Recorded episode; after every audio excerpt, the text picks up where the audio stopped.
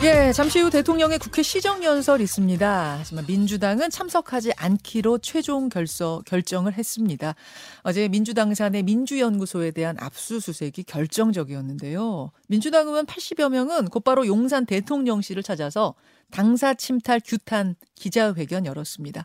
그분들 가운데 한 분, 민주당 윤석열 정권 정치탄압 대책위원회 위원장이세요. 박범계 의원 지금부터 직접 만나보겠습니다. 어서 오십시오, 네. 박 의원님. 예, 반갑습니다. 어제 국감 늦게까지 하지 않으셨어요? 예, 자정까지 예, 어, 했습니다. 자정까지 마치고 오늘 스튜디오로 이렇게 일찍 고맙습니다. 예, 안 나오면 서운하다고 그러시고. 서운하다 그러고 아, 서운할 뻔했어요.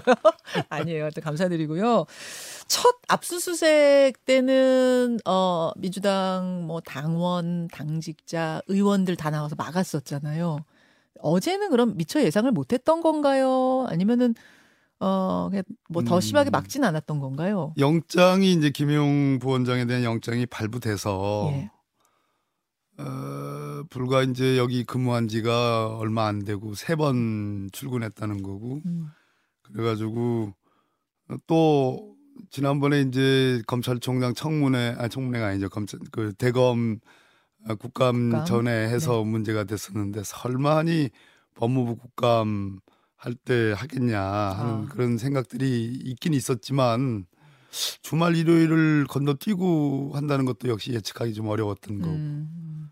그런 면에서는 첫 번째보다는 조금 음. 뭐 방비랄까요? 그런 게좀좀 소홀했던 건 맞는 것 같아요. 바로 용산 대통령실로 가서 사과를 요구하셨어요. 네. 예, 어떤 심정이셨을까요?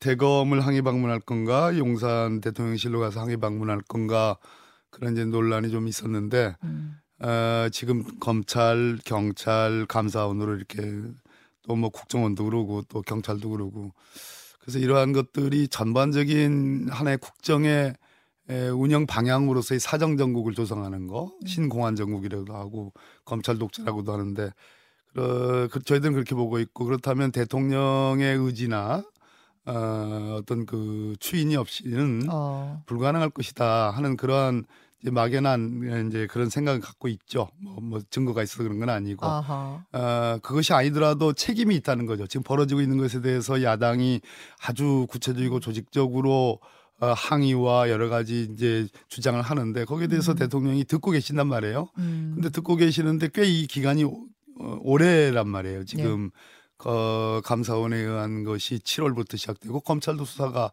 7월부터 됐으니까 벌써 한 4개월쯤 되는 거 아니겠어요? 예. 그렇다면 대통령이 이 부분에 대해서 아무런 말씀이 없다는 거는 음. 사실상 묵인하는 거라고 볼 수밖에 없죠. 그래서 그래서 책임이 있다고 보기 때문에 최종 책임자 대통령에게 보는 항의를. 근데 거기 가서 항의를 하시면서 박범계 의원님은 지지율에 대한 언급을 예, 예, 하시더라고요. 예. 그건 어떤 의미입니까? 어, 그 정말 어제 한동훈 장관에게도 확인을 했는데 민생에 올인하는 거랑 이 사정 정국을 조성해서 끌고 나가는 거는 어, 조화가 가능하다고 그렇게 말씀하던데 저는 그렇게 보지 않습니다. 어. 아, 도하 모든 언론의 관심이 사정과 관련된 수사와 관련된 걸로 도배하느냐 아니면 음. 경제 위기나 민생 위기를 또 외교 위기를 그쪽에 중심을 두고 어, 언론에 많이 쓰느냐는 음. 것은 국민의 관심도의 문제고 예. 나라의 에너지를 집합시키는 거기 때문에 예.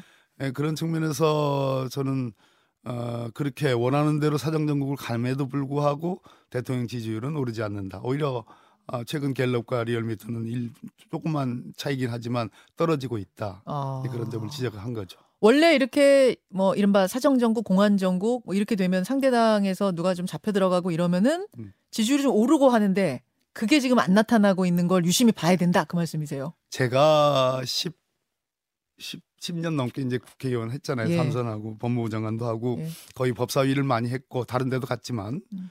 쭉 와 보면 검찰의 칼에 의해서 어, 국정 운영의 성공 내지는 대통령의 지지율 또 집권당의 지지율 이게 절대로 그게 비례하지 않습니다. 아. 아 근데 또 민주당도 크게 반사이익 없고 이런 것 같지는 않아요.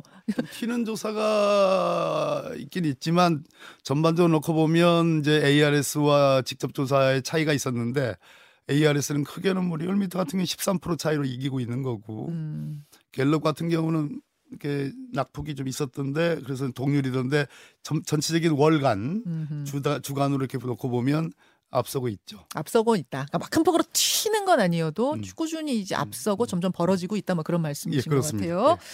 아무튼 그래서 오늘 시정 연설은 보이콧하기로 최종 결정. 근데 보이콧의 방법을 아예 참석 안 하는 걸로 결정하시는 거예요? 아니면 들어갔다가 퇴장입니까? 아니면 뭐 또 다른 방식입니까? 이제 지도부의 가이드라인은 있죠. 어, 그러나 이제 의총이라는 건 잠시 자- 잠시 후 9시에 의총을 열어서 네. 의원님들의 이제 의견을 취합을 하고 거기서 새로운 대안이 있는지 아니면 가이드라인대로 추인이 받, 될는지는 모르겠습니다만 음. 전체적인 고심은 그런 거겠죠. 음, 에, 적어도 이 대통령의 시정 연설은 이 국정 난맥에 대통령께서 책임이 있기 때문에 아까 제가 말씀드린 네. 이유로 그래서 이 시정 연설을 우리가 수용하기 어렵다. 음. 대통령께서는 우리가 들을 책무가 있다 그러는데 들을 책무는 그 대통령이 하시는 말씀이 아니에요. 아, 제가 그 질문 드리려고 했어요. 아. 대통령이 출근길 기자회견에서 뭐라고 네. 했냐면 대통령의 국회 출석 발언권은 헌법에 보장돼 있고 예. 국회법에 예산안 시정 연설을 듣도록 규정이 돼 있다. 그게 네. 국회법이다. 이렇게 네. 얘기를 하셨고 대통령실에서도 대통령은 국민께 설명할 의무가 있고 네. 국회의원은 국민 대표로서 들을 의무가 있다. 네. 이렇게 말을 했거든요. 들을 의무를 오늘 그러면은 외면하시는 거 아니냐. 이제 이런 반론이 음. 나올 수 있어요.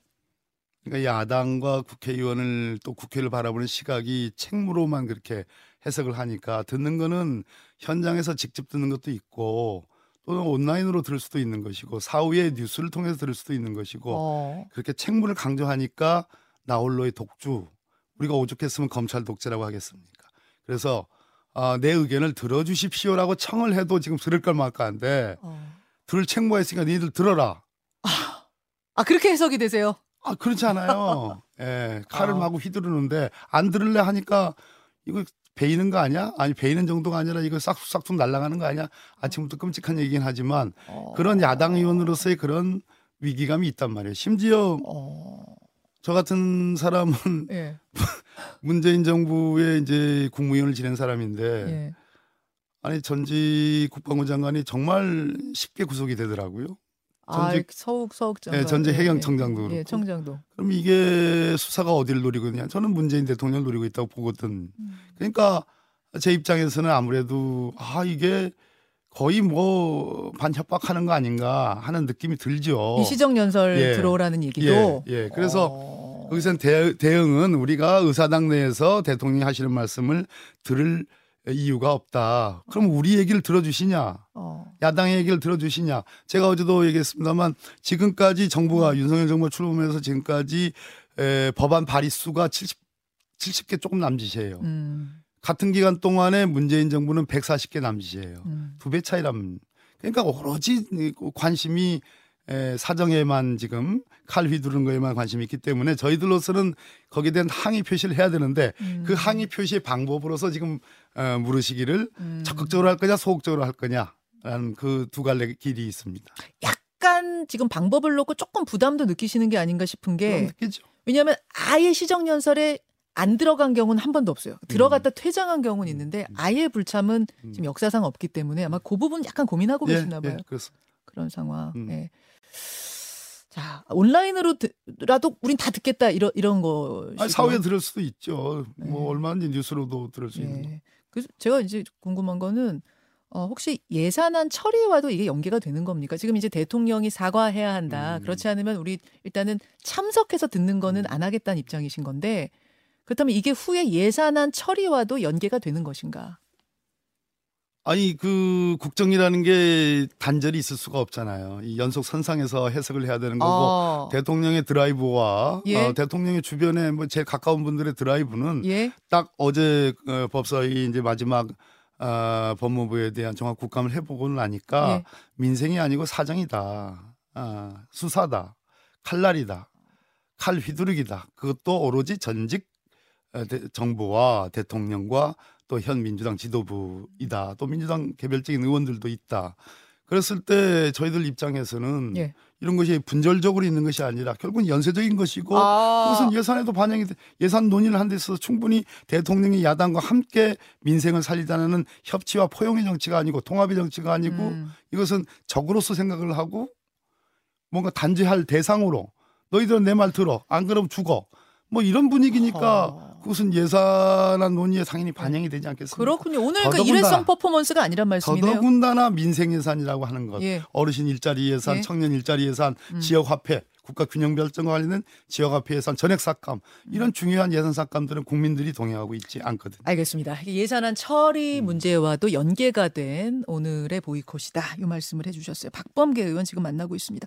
아무튼 지금 돌아가는 상황을 보면은요, 유동규 전 어, 본부장이 적극적으로 진술을 하기 시작했고 수사는 상당히 급물살을 타고 있는 걸로 보이는데 8억 4,700만 원이라는 돈이 남욱 변호사부터 시작해서 뭐그 측근 이모 씨, 정민용, 유동규까지 건네진 거는 다 인정을 했다고 해요. 이제 그 다음에 김용 부원장한테 건너간 부분 이 부분을 지금 검찰이 수사하고 있는 건데 지금 이 상황은 어떻게 보십니까? 영장이 나왔다. 영장 나오고 나서도 무죄되는 사건이 있습니다. 꽤. 네. 근데 아무리 이모저모 아무리 따져봐도 역시 지금 말씀하신 것처럼 유동규까지 이에 관한 뭐 남욱이든 정민용 변호사든 그 사이에 전달자라고 하는 이모 씨든 예.